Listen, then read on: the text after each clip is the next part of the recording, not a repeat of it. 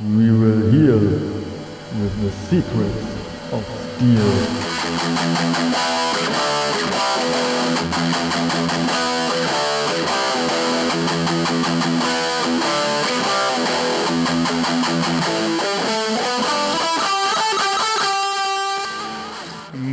Moin, moin, moin an alle Leute da draußen, die wieder eingeschaltet haben bei uns hier bei Secrets of Steel, dem stilvollen Podcast über Heavy Metal und das Leben. Mein Name ist Olli und ja, quasi vor mir sitzt mein treuer Freund Uwe. Moin, Uwe. Hallo Olli, ich bin auch wieder dabei. Das ist schön. Äh, fühlst du dich bereit? okay. Auf jeden Fall. Ähm, jetzt hast du mich im falschen Moment erwischt. Ich wollte gerade einen Schluck aus meiner Bierflasche nehmen, aber ich bin bereit. Das ist gut, Uwe. Ähm, dann nimm ruhig noch einen großen Schluck. Ich übernehme die nächsten Sekunden mal. Ähm, ja, wir haben uns wieder Gedanken gemacht, worum geht es heute in unserem Podcast. Äh, wir haben einfach mal gedacht, wir machen so ein paar aktuelle Themen, ein paar Dinge, die in den letzten Wochen so passiert sind. Ähm, da gab es ja einiges, ob das nun die ersten ja, Heavy Metal Veranstaltungen waren, die wieder stattgefunden haben. Ähm, leider auch viele Todesfälle, die wir da nochmal besprechen wollen, aber eben auch ähm, ja, viele Neuveröffentlichungen, ob das nun Alben waren oder Singles, ganz egal, aber so ein bisschen was wollen wir da besprechen. Und ähm, ja, Uwe, äh, womit starten wir heute? Hm, vielleicht machen wir am Anfang mal die Wiederauferstehung des Heavy Metal in Form von Veranstaltungen, bevor wir dann zu den etwas traurigeren Themen kommen. Was sagst du? Ja, ähm, oder so Sandwich-mäßig. Also ich würde sagen, die, to äh, die, Todesfälle dann in der Mitte und danach die Neuveröffentlichung, ja. damit auf den Tod so ein bisschen auch wieder das Leben folgt. Und ganz zum Schluss, für alle, die es nicht sowieso schon kennen, gibt es dann natürlich das Secret of Steel, damit ihr auch weiterhin gezwungen seid, euch den ganzen Kram hier anzuhören bis zum Schluss. Genau, das Wichtigste immer am Ende, das Secret of Steel ähm, aber ich würde einfach mal loslegen. Wie gesagt, eben schon angedeutet, ähm, so ein bisschen ist das Leben zurückgekehrt auch in die Heavy Metal Welt, denn mit den ganzen Lockerungen, die es in diesem Sommer gab, wurden auch die ersten Veranstaltungen wieder durchgeführt. Bei mir hieß das vor allem erstmal, dass wir ähm, ja als aus, aus unserer Wackengruppe ein Treffen gemacht haben, das quasi an dem Wochenende war, an dem eigentlich Wacken stattgefunden hätte. Äh, leider war Uwe nicht dabei, ähm, hat sich im hm. Datum geirrt was aber auch, ja, eigentlich äh, gar nicht, ja, also kann man sich schon erklären, warum das so war, weil Wacken hat nämlich dieses Jahr was ganz Verrücktes gemacht. Die haben nämlich das Datum des Festivals, das eigentlich dieses Jahr stattfinden sollte, nicht auf das erste August-Wochenende gesetzt, sondern auf das letzte Juli-Wochenende. Und dann ist der gute Uwe komplett durcheinander gewesen. ja, Kinder, das, äh, da muss man auch erstmal äh, drauf kommen. Das, äh, das, äh, das hat es früher nicht gegeben, um hier mal meine Oma zu zitieren. ja. Ja, dann äh, hoffen wir einfach mal, dass äh, in den nächsten Jahren da wieder ein bisschen mehr Klarheit herrscht, was die Terminplanung vom Wacken Open Air angeht. Auf jeden Fall, ich war am letzten Juli-Wochenende in Remscheid im Garten eines guten Freundes und dort haben wir uns mit ein paar Leuten, ich glaube, äh, zu Spitzenzeiten waren wir zu zehnt, also alles noch im Rahmen und natürlich auch als Gartenparty angelegt und haben da bei guter Musik und gutem Essen zwei lustige Abende verbracht, genau. Ähm, ja, so viel gibt's von dem Wochenende. Großes auch eigentlich gar nicht zu berichten. War einfach ein lockeres Wochenende, wie gesagt. Ähm, da wurden aber auch die ersten Pläne wieder geschmiedet, was so Veranstaltungen angeht. Und zwar haben zwei Wochen später, also jetzt am 14.8. müsste es gewesen sein, Sodom in Essen gespielt. Und einer aus der Wackengruppe hatte sich da auch schon ein Ticket für gegönnt. Und dann habe ich einfach mal gesagt, weißt du was? Sodom habe ich auch lange nicht mehr gesehen. Und zwar, um genau zu sein, beim Break the Ground 2013. Hört euch Folge 1 an, dann erfahrt ihr, nee, im Moment doch, ja, 2013. Dann erfahrt ihr mehr dazu. Äh, genau, und dann war es jetzt also wieder soweit. Vor ein paar Tagen das Konzert in Essen in der Du Boys Arena. Und das ist, ja, äh, ähm, Bitte? Olli, ich glaube, das wird französisch ausgesprochen. Die Oha. Dubois, Dubois Arena in Essen. Das ist aber, da hat sich der Ruhrpott aber mal so richtig schick äh, gemacht, ja? Äh, definitiv. Mhm, okay. Ja, keine Ahnung. Ich dachte irgendwie, weil das im Ruhrpott ist, wird das einfach knallhart deutsch ausgesprochen. das geht natürlich trotzdem auch, ja. naja, ist auch egal, auf jeden Fall.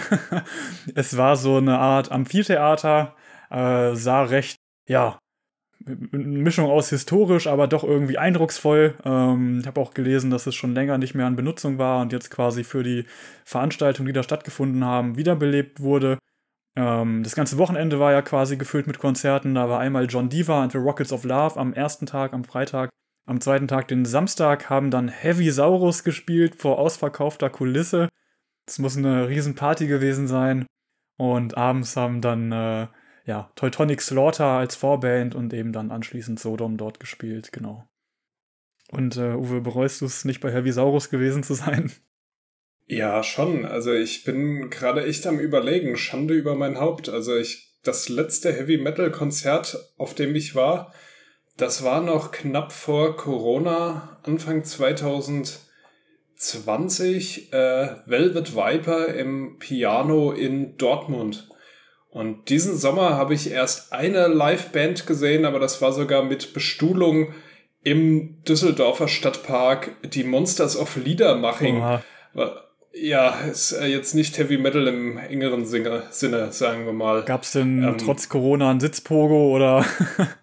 ja, also gegen Ende ist das dann ein bisschen durcheinander geraten, weil es dann auch sehr stark regnete. Da wurde nicht mehr so viel Wert auf die Sitzordnung gelegt, aber dann haben sich generell auch die Ränge leider etwas geleert, weil es war ein, äh, ein ziemliches, äh, das, ähm, es hat schon stark geregnet. Mhm. Das war etwas schade. Dann hatten wir in Essen mehr Glück. Äh, Tag war knallig heiß. Äh, vorm, vorm Konzert bin ich gefühlt schon fast gestorben. Hat natürlich vergessen, mir mal irgendwie einen Sonnenschutz einzupacken. Ähm, ja, und dann standen wir da mit dem Aufwärmbier ähm, in der prallen Sonne vorm Einlass und äh, ja, waren dann auch froh, als dann die Sonne, oder sag, ich sag mal so, erstmal haben wir glücklicherweise so einen kleinen, kleinen Sitzbereich in so einer Art Waldstück. Also es war relativ grün da ja alles, ist also ein großer Park, Stadtpark. Und dann haben wir uns in so ein Waldstück zurückgezogen, wo noch ein paar Sitzbänke waren. Da haben wir dann ähm, uns vor der Sonne versteckt. Und als wir dann wieder rausgekommen sind, quasi zum Einlass, ähm, war die Sonne dann auch schon, ja, mehr oder weniger dann hinter den Bäumen verschwunden und dann ging es los. Teutonic Slaughter haben ordentlich losgelegt. Ich muss auch sagen, die kommen, ich glaube, die kommen ja aus Gladbeck, ne? also eine lokale Band auch. Genau, und haben da, ja, ähm, zum Beispiel auch ihre neue LP präsentiert. Ich muss dazu sagen, die ist eigentlich schon seit drei Jahren veröffentlicht, aber äh, die Neuerung war quasi, dass es sie jetzt endlich auch als Vinyl-Version gab und äh, die mm, wurde dann schön. Ja, die wurde dann in rauen Mengen am Merchstand quasi verkauft. Ja, und das Konzert selber war auch nicht schlecht, das äh, kann man schon sagen. Also hat auch richtig Bock gemacht, endlich mal wieder Live-Musik.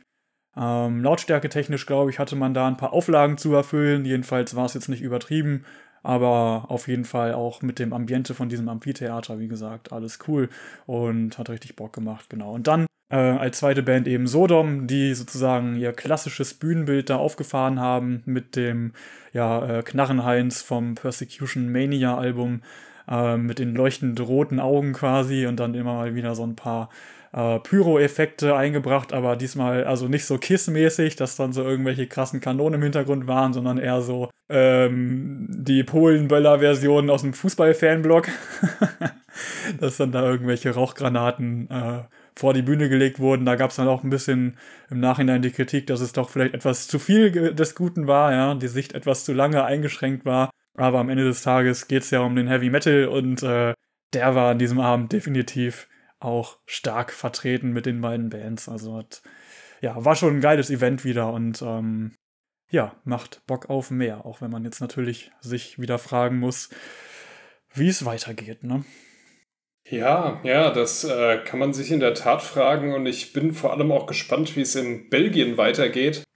da hat ja vor kurzem ähm, das Alcatraz Open Air stattgefunden und das hat tatsächlich wie ein reguläres äh, Festival stattgefunden. Also die Leute mussten geimpft oder getestet sein, dürften dann da aber ohne Maske, ohne Abstand vor der Bühne stehen ähm, ich weiß nicht, ob es verboten war, laut mitzusingen, aber ich glaube, es wurde teilweise auch mitgesungen. Ich habe mir den Stream bei Arte angeschaut. Äh, Raven und Dirk Schneider hat mir auch beides sehr gut gefallen. Ähm, wobei ich den Soundmitschnitt jetzt teilweise nicht so gut fand. Also ich nehme an, dass das äh, live vor Ort dann doch noch ein ganzes Stück besser war. Mhm. Ähm, und das muss ich sagen, das war unwirklich. Also auf der einen Seite habe ich mich gefreut, dass das wieder funktioniert und das hat man auch in den Gesichtern vieler Leute im Publikum gesehen. Aber es ist äh, unwirklich. Also so, das ähm, ist das jetzt nach fast zwei Jahren Corona solche Bilder überhaupt nicht mehr gewöhnt. Also zumindest nicht in aktuell.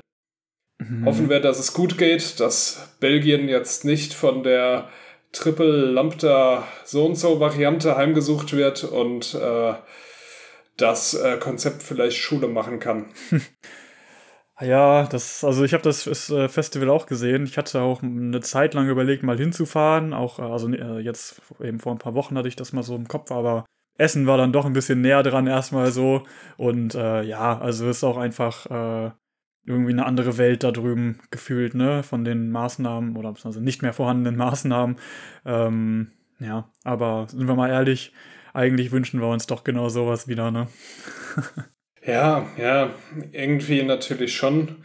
Wobei immer, immer ich noch so ein bisschen die Stimme der Vernunft äh, oder die von Karl Lauterbach im Kopf hat, wie er sagt, Junge, gib acht. Das ist doch alles viel zu riskant, aber ich, ich hoffe jetzt einfach mal, wie gesagt, dass die Leute, wenn die alle negativ getestet bzw. geimpft waren, dass das jetzt nicht äh, zum Super-Spreader-Event wird hm. ge oder geworden ist. Ja, aber Dirk Schneider zum Beispiel, da äh, durch die bin ich quasi auch dieses Jahr speziell nochmal auf das Festival aufmerksam geworden, äh, auf das Alcatraz Festival, weil die hätte ich mir gerne auch mal wieder angeguckt, beziehungsweise überhaupt mal angeguckt. Ähm, die einzige Chance, wo ich Dirk Schneider mal hätte sehen können, war Wacken 2018, aber ähm, da war es mir zu heiß und dann bin ich lieber noch hinterm Wohnwagen im feuchten, kühlen Gras liegen geblieben. Okay, feucht ist übertrieben, aber du weißt, was ich meine. es war auf jeden Fall in Bodennähe und im Schatten etwas kühler.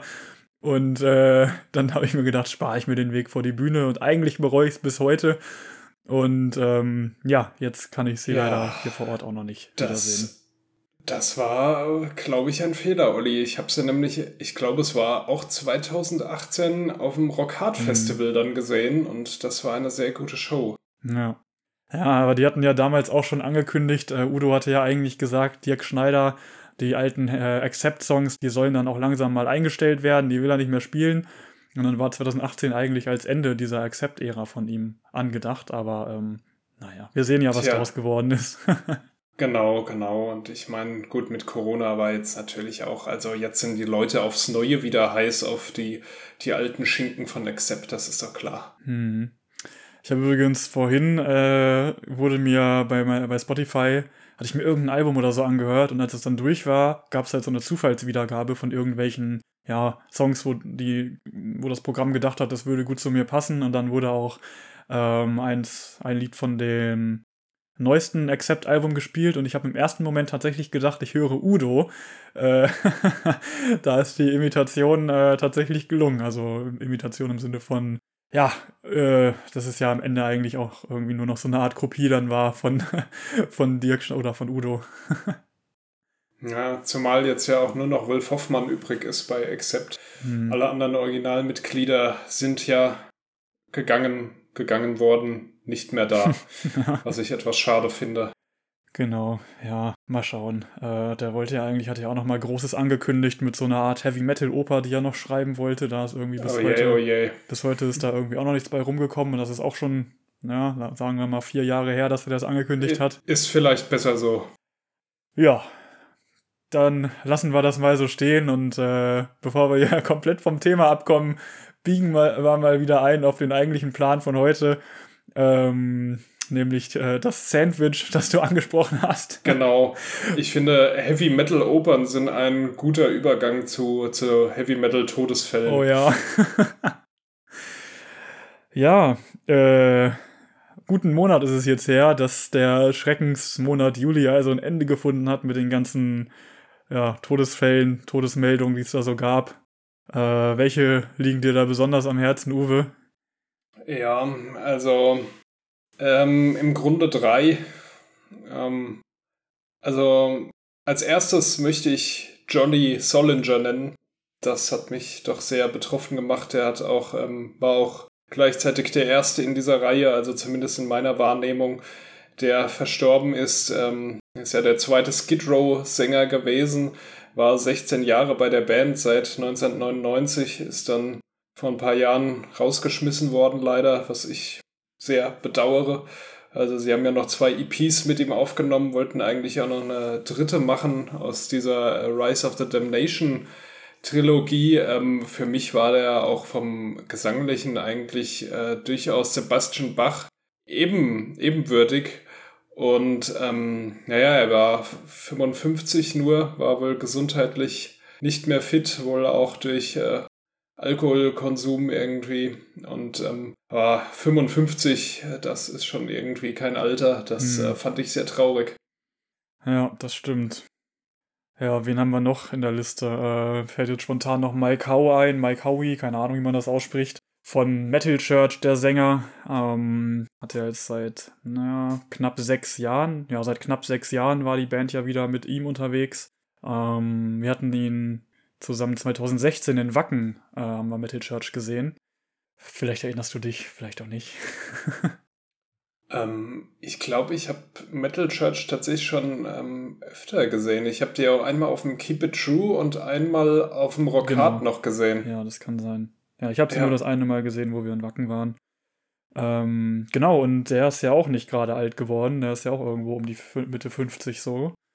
Ja, und irgendwie hieß es am Ende, er hätte sich selbst umgebracht. Die Band selber hatte da ja auch nochmal ein Statement zu veröffentlicht, wo sie dann äh, auf die Fake Healer verwiesen haben, die in den USA tätig sind, ja, also dass er da irgendwie auch mit Medikamenten wohl zu tun hatte, die vielleicht nicht nur gute Seiten hatten, ja, am Ende vielleicht nicht mehr nur hilfreich waren. Ähm, was ich aber ein bisschen komisch fand äh, an der Berichterstattung auch, ich habe da mir das kurz hier einmal aufgemacht, beim Rockhard Magazin war das nämlich. Die Überschrift lautet Mike Howe, Howie, wie auch immer, wie heißt du? Weißt, weißt du, wie man das ausspricht? Ich weiß es nicht, aber ich würde doch auf Howie vielleicht äh, tippen. Ich, hm. ähm, ich kann es ehrlich gesagt nicht sagen. Naja, auf jeden Fall der gute alte Mike. als Überschrift Mike Howie nahm sich das Leben. Was ja irgendwie relativ so klingt, als würde das irgendwie feststehen, dass er sich umgebracht hat. Tut es aber gar nicht, denn letztendlich äh, berufen sie sich in dem Artikel auf eine Aussage des äh, ermittelnden Polizisten, äh, Chief Officer, sonst was da in den USA. Und der hat lediglich gesagt, dass man aktuell von einem Suizid ausgeht. Das heißt ja noch lange nicht, dass es am Ende auch so war. Und äh, da mahne ich, äh, also da hebe ich mahnend den Zeigefinger in Richtung Rockhard Magazin. Ne, das war ein bisschen Clickbait. Sowas gehört sie nicht.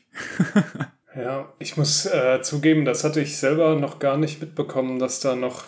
Also ich hatte die Todesmeldung gesehen ähm, und das hat mich auch sehr gewundert, ähm, weil er, wie gesagt, ja eigentlich auch noch nicht besonders alt ist, aber die äh, folgende Berichterstattung, die war an mir vorbeigegangen tatsächlich. Mhm. Ja, aber klar, also auch mit dem Statement der Band kann das schon sein, dass das am Ende halt irgendwie psychisch irgendwas war, was weiß ich, ne? Aber ja, wir werden es wahrscheinlich nie wirklich herausfinden. Trotzdem finde ich es immer ein bisschen komisch, dann so Tatsachen oder Dinge als Tatsachen hinzustellen, die eigentlich keine sind, ne? weil hm. es ist alles nur eine Vermutung am Ende. Auf jeden Fall auch ein trauriger Fall. Also ich denke, da sind wir uns einig. ja, genau. Ja, aber da ändert die Liste leider noch gar nicht. Mhm. Ähm, ja, also Gut, jetzt äh, immerhin ein ganzes Stück älter war Dusty Hill von ZZ Top, der Bassist und zweite Sänger, der auch verstorben ist. Und äh, das hat mich auch, also ich meine, alterstechnisch war es jetzt nicht die mega Überraschung, die sind ja auch schon lange im Geschäft und äh, gerade so äh, hatten wahrscheinlich auch nicht immer den gesündesten Lebensstil.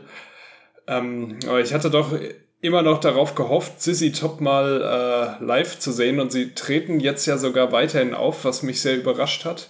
Hm. Ähm, aber die waren ja, also ich weiß gar nicht, also ich glaube, es gab nie ein anderes Line-up. Äh, immer Frank Beard, äh, Bill Gibbons ja. und ähm, Dusty Hill. Und da fehlt jetzt natürlich äh, der zweite Mann mit dem langen Bart. Hm. Und ähm, traurig. Ja, das, traurig. das hat mich auch sehr traurig gemacht. Äh, wir haben ja neulich, als wir schon mal gesprochen hatten, auch festgestellt, wir haben sie quasi 2019 knapp verpasst, als wir äh, uns gegen einen Besuch des, des Rockfest Barcelona entschieden haben, wo sie Headliner waren. Und auch ich selber hatte sie quasi vor meiner Haustür spielen, aber bin dann an dem Konzert nicht dort gewesen. Und ja, im Nachhinein ist das natürlich auch eine riesen Fehlentscheidung gewesen. Die hätte ich mir gerne nochmal angeguckt.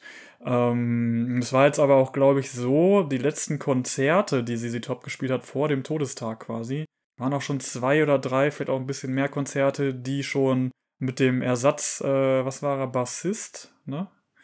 Hm. Mit dem Ersatzbassisten gespielt wurden, äh, weil ähm, irgendwie er schon aus gesundheitlichen Gründen pausieren musste. Da war schon irgendwas an der Hüfte oder so. Ich bin gerade gar nicht mehr drin. Aber er hatte auf jeden Fall schon eine länger anhaltende Erkrankung, die dann da nochmal irgendwie hochkam, nochmal ein bisschen verstärkt war. Und ähm, deswegen hatten die schon einen Ersatz und genau der Ersatz ist jetzt quasi auch weiter bei den aktuellen Terminen mit dabei. Ja. Ja, na gut. So gibt es immerhin weiterhin die Chance, CZ Top live zu sehen, auch wenn Dusty Hill fehlen wird. Ja. ja was mir dazu einfällt.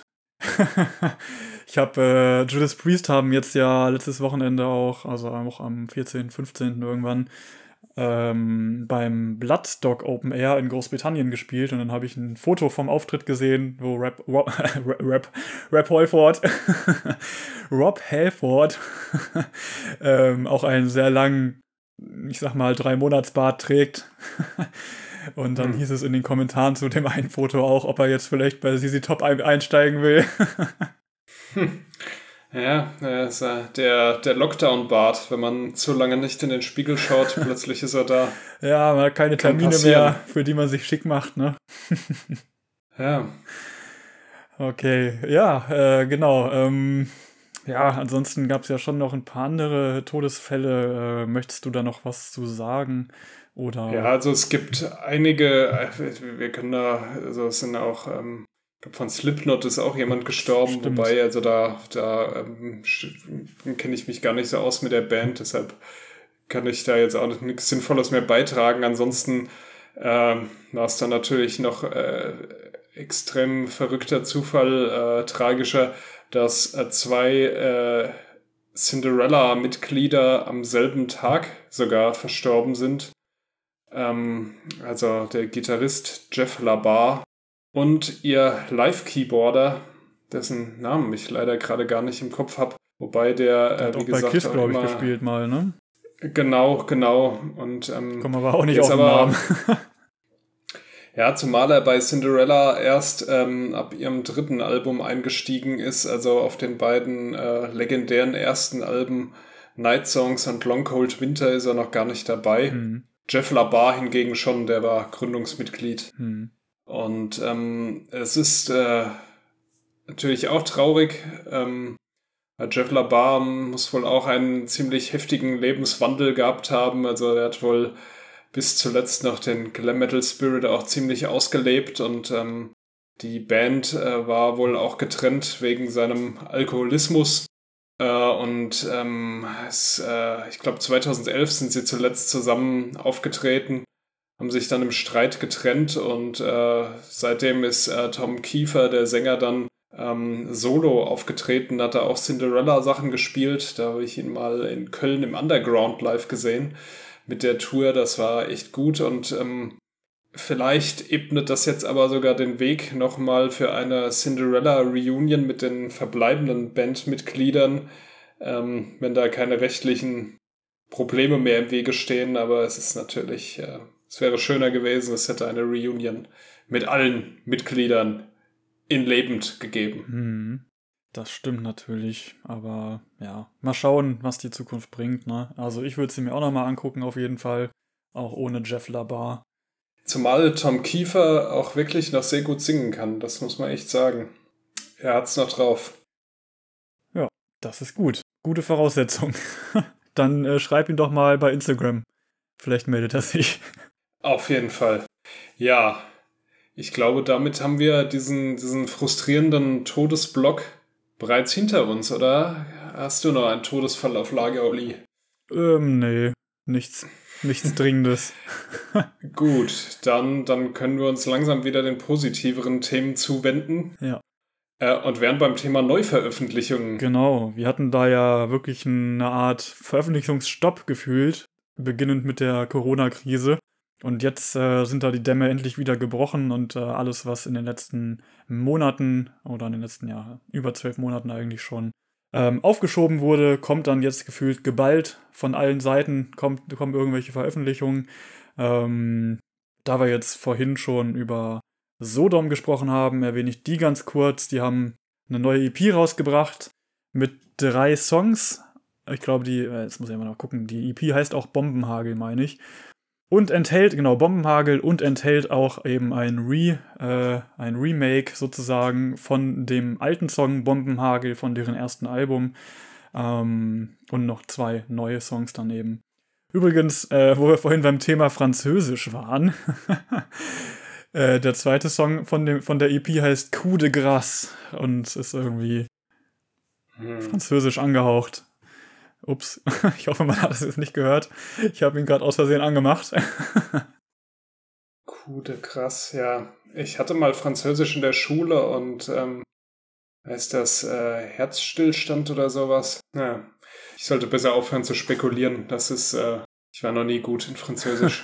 ja, keine Ahnung. Äh, vielleicht äh, haben sie sich da an der Dubois Arena äh, inspirieren lassen bei dem Titel. Naja, auf jeden Fall, ich habe mal reingehört. Ähm, ich meine, Bombenhagel kennt man ja eigentlich, ist ein geiler Song von denen. Warum es da jetzt neu, eine Neuaufnahme gebraucht hat, weiß ich nicht so genau. Ähm, wenn ich, äh, ja, ich meine, ja, eigentlich hätte ich eine Vermutung. Üblicherweise, und das ist jetzt nicht das erste Mal, dass das bei Musikern vorkommt, macht man immer dann eine Neuaufnahme, wenn man sozusagen selber als in der aktuellen Besetzung an dem Titel verdienen möchte und bei der alten Version vielleicht Leute mit dran verdienen, denen man das Ganze nicht mehr gönnt oder weiß ich nicht, man das Eiergeld eben lieber in seiner eigenen Tasche sehen will. So hatten wir es ja auch schon, auch wenn das natürlich nie offiziell so zugegeben werden würde, bei Manowar mit der Battle Hymns und Kings of Metal Neuaufnahme von 2011 und 2014.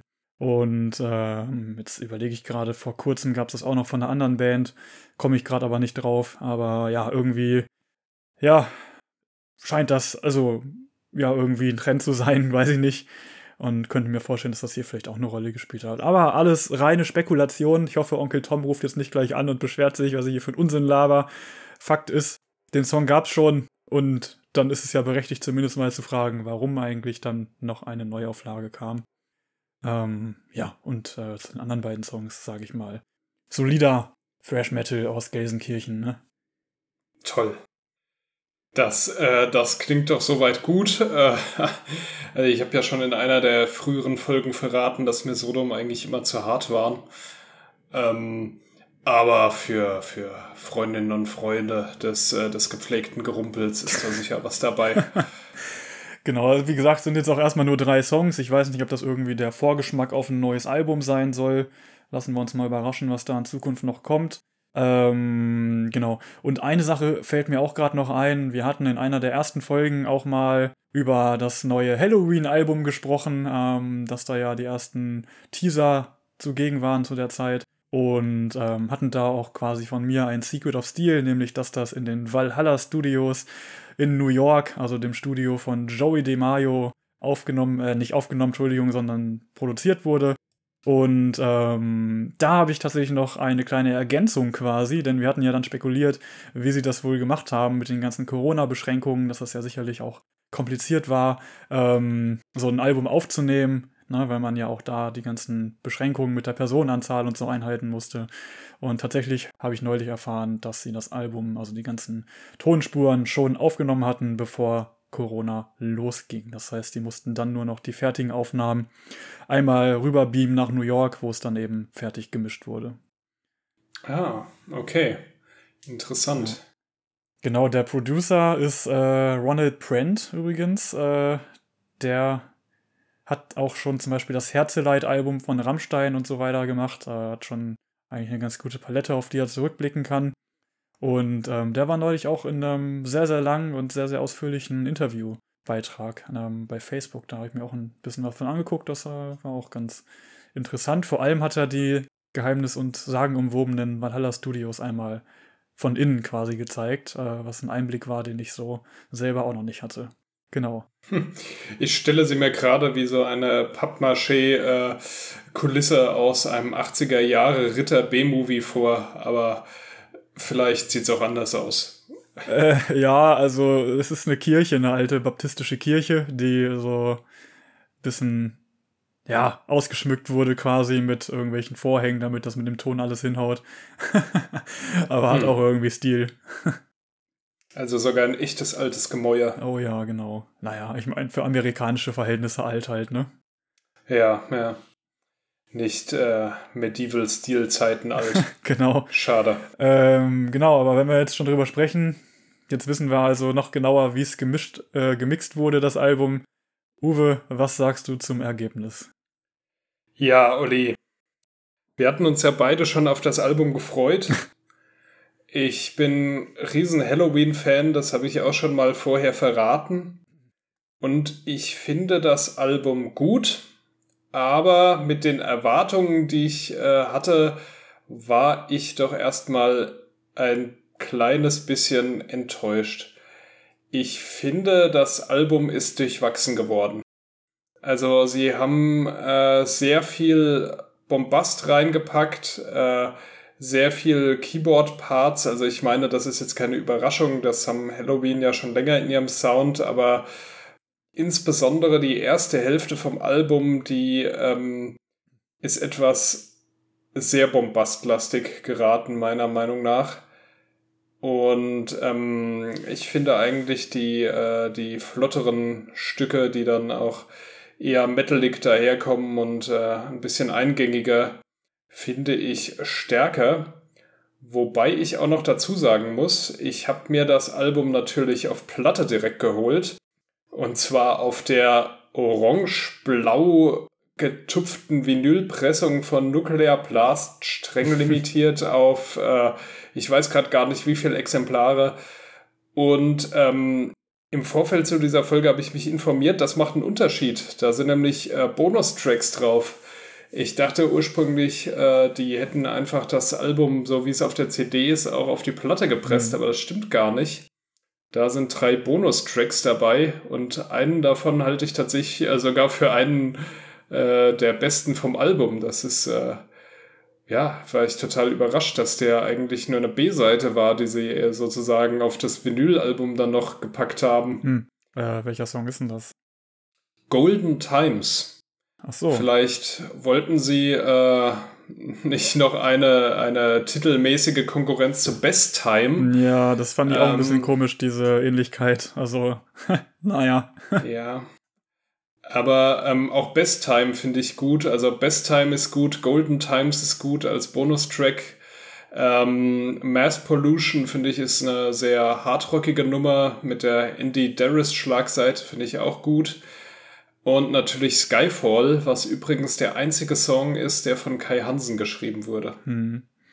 Ja. Und mein, das muss ich noch sagen, ja, gleich darfst du den schwächsten vom ganzen Album, ich muss es leider so hart sagen, finde ich ist Angels. Also so ein, so ein Kitsch. Wer diesen Song aufs Album gebracht hat, also, ne, tut mir leid, der geht gar nicht. Ja, Angels, der Song sagt mir gerade tatsächlich gar nichts, obwohl ich ihn wahrscheinlich vorhin noch gehört habe. Ich habe mir das Album heute auch nochmal angehört. Und äh, ja, also das war auch so mein erster Eindruck, als ich das äh, Ding rein, äh, reingeschoben, hätte ich fast gesagt, als ich es bei Spotify angeklickt habe, sind wir ehrlich. ähm, da, ja, war es mir auch ein bisschen so zu viel Bombast, wie du schon gesagt hast, so ein bisschen irgendwie, ja, ich will jetzt, also bunt, aber nicht so, ja, ein bisschen so zu viel irgendwie des Guten, ne? Also wir sind hier ja nicht bei, bei Glory Hammer oder sowas, aber so ein bisschen gefühlt, äh, weiß ich nicht, ein bisschen zu kitschig vielleicht schon, weiß ich nicht. Ja, aber ich bin natürlich auch immer, für mich die besten Halloween sind eben die ersten Alben, wo sie noch, ja, diesen ja, ich, ich sag mal, Speed-Metal-Einschlag so hatten, ein bisschen düsterer waren. Mm, und dann äh, habe ich natürlich auch ein bisschen gehofft, dass vielleicht solche Songs sich hier auch nochmal finden und äh, ja, auch die alten, alten gesellschaftskritischen Dinger wie I Want Out und so, ja, wurden hier jetzt irgendwie auch nicht nochmal getoppt oder so. Also das ist natürlich, ich will jetzt hier auch gar nicht unbedingt immer sagen, man muss immer alles mit früher vergleichen, aber es ist jetzt einfach für mich auch kein Song dabei, der so richtig raussticht, wo man sagt, jawohl, das ist der neue Hit von Halloween so. Ähm, ja, genau. Also ist kein schlechtes Album, aber jetzt auch nicht der absolute Burner. Ja, also wie gesagt, ich muss sagen, bei jedem Mal hören gefällt es mir schon besser. Also dann weiß man ja auch schon jetzt langsam, was einen erwartet. Mhm. Aber ja, also ich hatte, ich hatte das tatsächlich auch gehofft, dass so ein paar Songs ähm, dabei sind, die auf einem der Keepers-Alben hätten stehen können, aber das ist tatsächlich eher nicht der Fall. Ja, genau. Ja, es ist eben alles eher in dem, ist alles eher in dem moderneren Halloween-Stil gehalten, ne? Auf jeden Fall.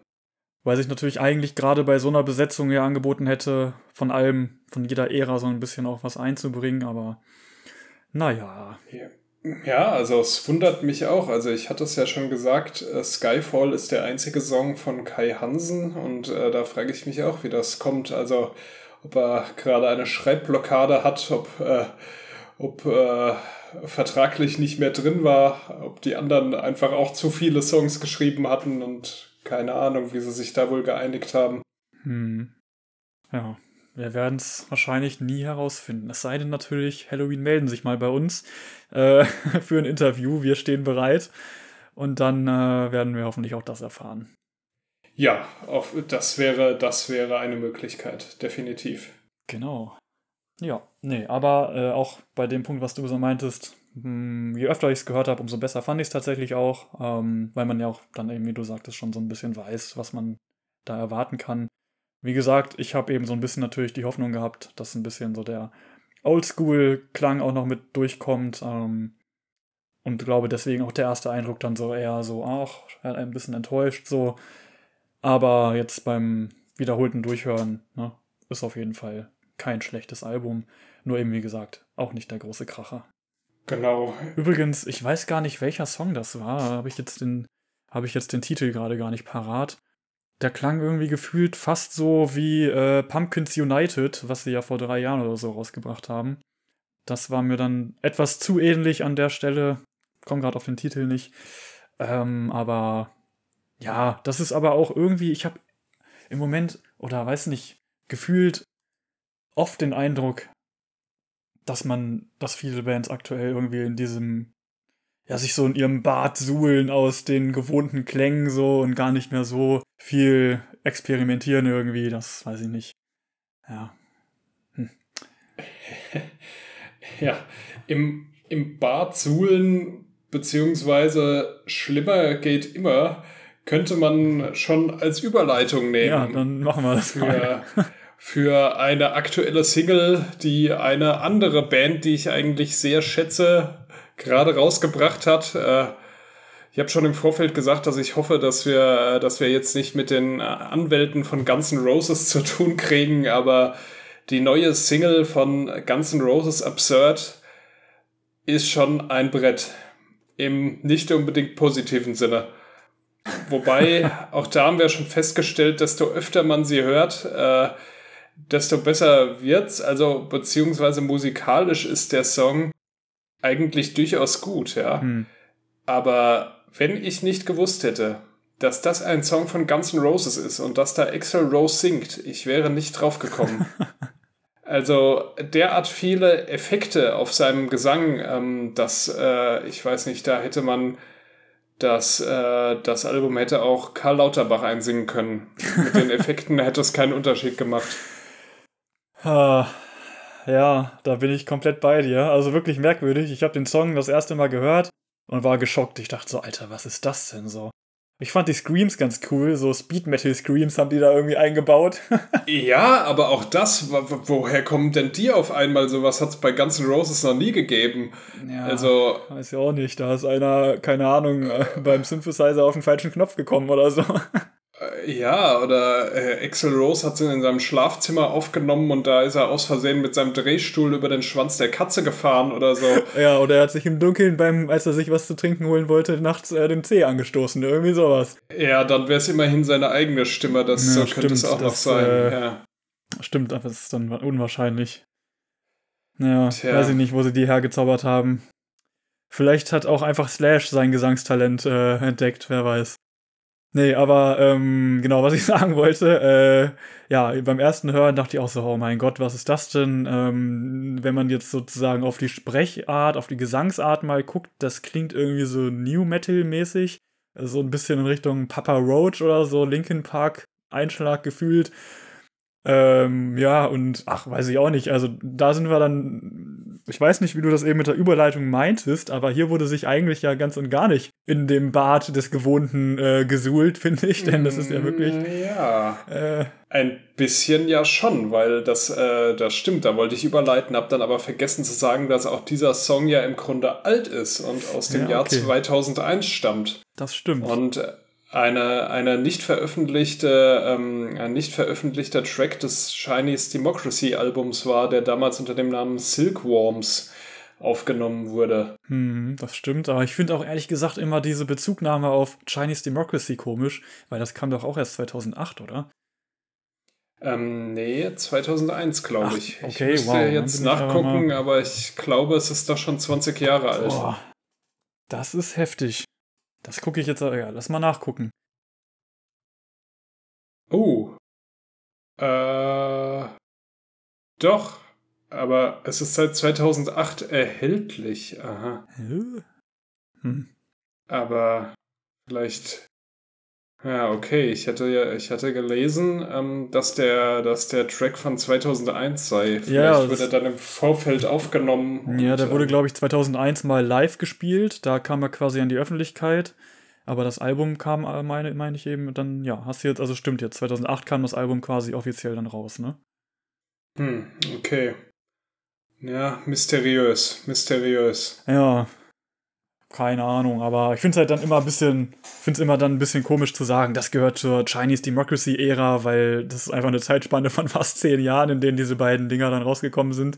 Also quasi die Veröffentlichung oder die erste Bekanntmachung des Songs und dann das Album. Also, naja, aber es ist auf jeden Fall ähm, nach den goldenen Zeiten von Guns N' Roses quasi entstanden und äh, ja, jetzt haben sie sich gedacht, wir machen das Ganze noch moderner, und hauen noch alles drauf, was der Computer so hergibt. Und äh, ja, genau, das ist das Ding, dass man Axel Rose eigentlich gar nicht mehr erkennt.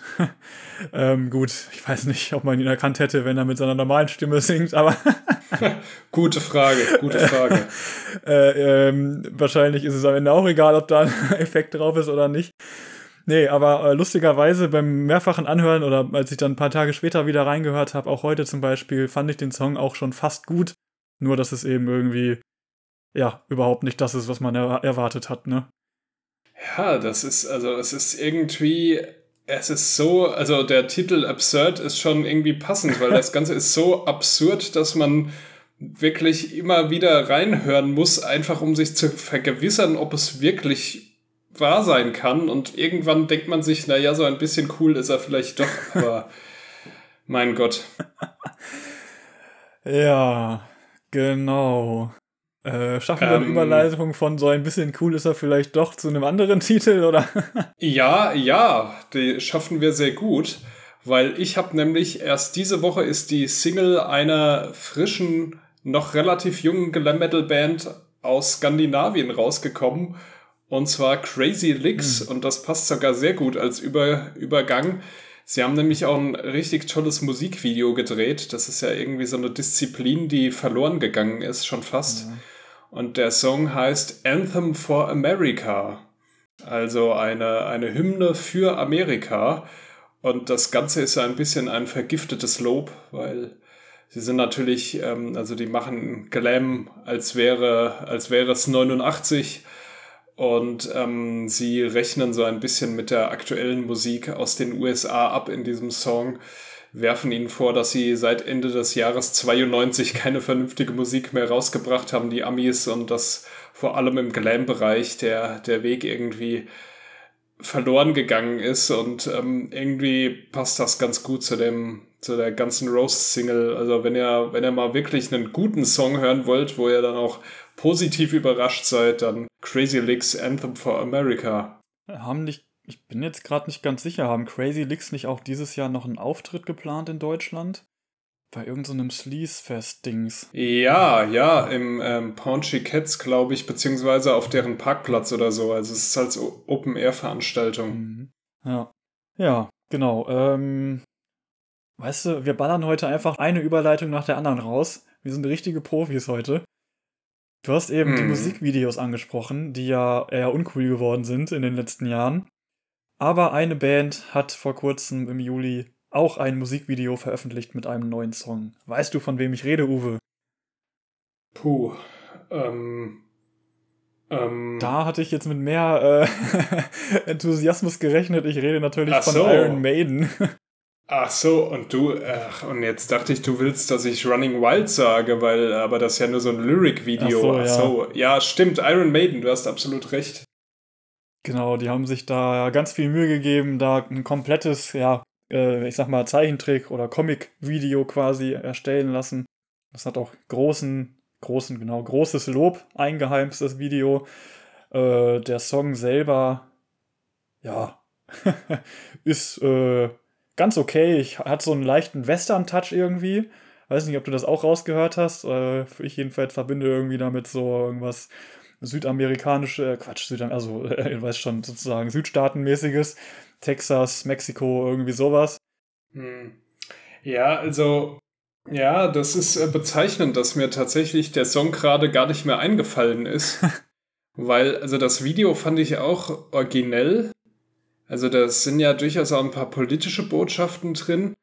Aber der Song, genauso wie der andere Song, den sie jetzt rausgebracht haben, Stratego, also versteht mich nicht falsch, ich wäre froh, wenn ich äh, Gitarre spielen könnte wie äh, ja, Janik Gears äh, oder, oder Bass wie Steve Harris, aber diese Songs, ähm, die sind bei mir nicht hängen geblieben. Also das klingt sehr wie das, was sie schon bei Book of Souls gemacht haben und im Grunde was so äh, seit ähm, Matter of Life and Death praktisch anfängt oder schon vorher auch langsam anfing, dieses, äh, dieses sehr progressive, das holt mich irgendwie nicht mehr so da ab, wo ich stehe. Hm, also ich finde tatsächlich äh, Stratego ganz gelungen eigentlich. Ähm, erinnert mich so ein bisschen an die Brave New World äh, Scheibe vom Stil. Da hätte ich jetzt. Ja, aber äh, die gedacht, war deutlich catchier. Ja, also die habe ich ja echt geliebt, aber na, ich weiß auch nicht. Ja. Ja, auch hier ich kann man sagen, klassischer Iron Maiden Sound auf jeden Fall. Alles, was das Fanherz begehrt. Bruce Dickinson klingt auch sehr, sehr gut, finde ich. Ähm, ja, und Writing on the Wall ist dann ähm, ja, etwas schwächer, aber Stratego in meinen Augen ein sehr gelungener Song. Hm. Ja, ich bin wohl gerade einfach eher so in der, in der Crazy Licks-Stimmung. so ein paar knackige Party, Party, Hardrock-Hits, ja. die gehen bei mir gerade irgendwie besser runter. Muss auch mal sein. genau. Ja. So, was haben wir dann? Äh, irgendwas war doch noch. Ach ja, du hast es eben schon angesprochen. Running Wild. Oh yeah. Jo, da muss ich auch nochmal mich lobend äußern. Gut, ich bin sowieso ein, ein Running Wild Ultra, also das, äh, das, da, da will ich äh, Rock'n'Roll auch keine Schande machen und mich hier negativ äußern, zumal es da auch gar keinen Anlass für gibt. Der Song ist so, wie ich mir einen Heavy Metal Song wünsche. Kein Schnickschnack, geradlinig, catchy, ein Refrain zum Mitsingen, äh, alle Trademarks der Band äh, mit drin, die klassischen Rock'n'Roll-Riffs. Äh, sein Gesang ist rauer und hardrockiger geworden, aber ich glaube, das ist einfach eine Alterserscheinung auch. Das war auch bei den letzten Alben schon so. Cooler Song, ja. Ähm, Diamonds and Pearls, hört rein, der gefällt mir sehr gut. Also ist nichts Überraschendes, aber extrem solide schöner Running Wild Song. Ja. Kann man sich auch live gut vorstellen. Genau, bin ich auch bei dir. Gefällt mir auch ganz gut so. Ähm, der Refrain ist mal wieder ganz gut gelungen. Ähm, das habe ich so ein bisschen vermisst beim letzten Album Rapid Foray. Ähm, hier ist der Refrain endlich mal wieder auch gut eingebettet, so finde ich, in den Text. Und äh, ja, doch, macht Bock.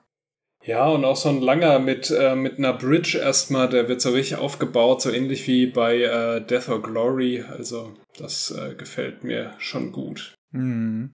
Genau. Und ich bin mir jetzt gar nicht sicher. Ich glaube, damit haben wir eigentlich unsere Liste dann auch abgehakt, ne? Ja, zumal der Blick auf die Uhr mir auch sagt, dass wir schon wieder eine Stunde am Labern sind und äh, deshalb jetzt uns äh, wieder eine originelle Überleitung einfallen lassen müssen, um langsam aber sicher auf unser Secret of Steel zu kommen. Hm. Ich bin ja gespannt, denn heute wurde ich im Vorfeld noch gar nicht eingeweiht von Uwe, was er heute berichten wird. Ja, ja, auch mir ist es erst kurz vorher eingefallen, welches Secret ich heute raushaue. Und ähm, ich versuche mich jetzt mal in einer holprigen Überleitung. Und zwar haben wir ja schon die, äh, die Musikvideos hervorgehoben, dass wir die ja eigentlich beide gut finden und dass das viel zu selten heute noch gute Musikvideos gedreht werden. Und ähm, ich bin ja sowieso neben der Musik auch immer fürs Visuelle zu haben, äh, da ich ja auch äh, mich langsam aber sicher zum B-Movie-Konnoisseur entwickle. Und äh, deshalb befasst sich mein heutiges Secret of Steel mit dem Thema B-Movies und Cameo-Auftritte von Heavy Metal Bands. Ja, hättest du damit gerechnet, Olli? Nee. Ja. Ich habe auch gerade schon überlegt, wen er damit jetzt meint, aber. Hm. Ja, ich, ähm, ich habe mir tatsächlich drei rausgesucht, die ich erwähnen möchte, drei Filme. Und ähm, die, äh, die, äh, das erste, das äh, beinhaltet quasi auch ein, ein Musikvideo. Das ist ein großartiger Film, den ich allen Leuten da draußen empfehlen kann, die ein Herz für Heavy Metal haben und für ein bisschen trashige 80er Jahre Filme. Äh, der Film heißt The Dungeon Master, beziehungsweise wird er auch unter dem Titel Rage War oder auf Deutsch Herrscher der Hölle veröffentlicht. Und ähm, äh, ein Informatiker äh, aus den 80ern erinnert mich sehr an den Hackerman von Kung Fury, wird äh, in einen ähm, quasi in seinen Computer reingesaugt und wird dann da herausgefordert von so einem Teufel und muss da mehrere Missionen quasi in dieser virtuellen Welt äh, bestehen, um seine Freundin zu retten, die auch noch irgendwie dann in dem Spiel drin ist. Und eine dieser diabolischen, fürchterlichen, grauenhaften Prüfungen ist, seine Freundin zu befreien aus den Klauen von Blackie Lawless und Wasp, ah. die da in der Gründungsbesetzung in einem Heavy Metal Club spielen. Die Freundin ist auf der Bühne gefangen. Äh, sie spielen Tormentor und ähm, Blackie Lawless ähm, fuchtelt mit einer Machete auf der Bühne rum. Ähm, und ähm, also es ist schon sehr zum Schmunzeln auch, weil schon allein ähm, der Weg des äh, Protagonisten durch die Menge wird dann da zu einem Abenteuer. Da sind dann da irgendwelche aufgedonnerten 80er Jahre Ladies, die mit ihren langen Fingernägeln nach ihm greifen und äh, ähm, das ist schon ähm, ein Film, den ich vorbehaltlos empfehlen kann.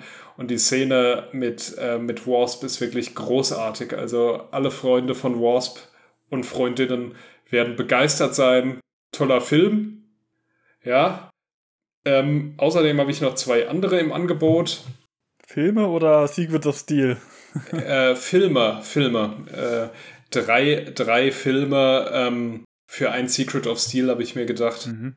Ähm, der zweite ist äh, Eat the Rich. Äh, ist auch unter dem äh, Titel Reichtum ist Geschmackssache äh, auf Deutsch erschienen, ist ein Spielfilm aus dem Jahre 87. Und ähm, das ist äh, eingefleischte Motorhead-Fans kennen den sicherlich, denn äh, Lemmy spielt mit als einer der Hauptprotagonisten als äh, KGB-Agent äh, Spider beziehungsweise KGB-Kontaktmann. Ähm, und es gibt jede Menge ähm, Gastauftritte auch noch. Ähm, es ist äh, zum Beispiel die Sängerin von ähm, den Plasmatics, Wendy O'Williams, äh, läuft da auch noch rum. Und Paul McCartney ist sogar auch dabei. Mhm. Es geht um eine Hauptperson mit nicht zuordnenbarem Geschlecht, also ganz aktuelles Thema quasi, äh, die ähm, rausgeschmissen wird vom Job in einem Restaurant und dann Rache schwört, ähm, eine, eine äh, Gang zusammenstellt und äh, die dann zusammen dieses, äh, dieses Noble-Restaurant angreifen mit Pfeil und Bogen, die Reichen umbringen und aus ihnen äh, Gerichte zaubern und dann an andere Reiche verfüttern und ähm, ein Meisterwerk, ein cineastisches Meisterwerk mit, äh, ja, also es ist äh, auch politisch, politisch gedacht, äh, ist teilweise ein bisschen over the top natürlich und ähm, ganz viel Lemmy-Humor auch wirklich drin.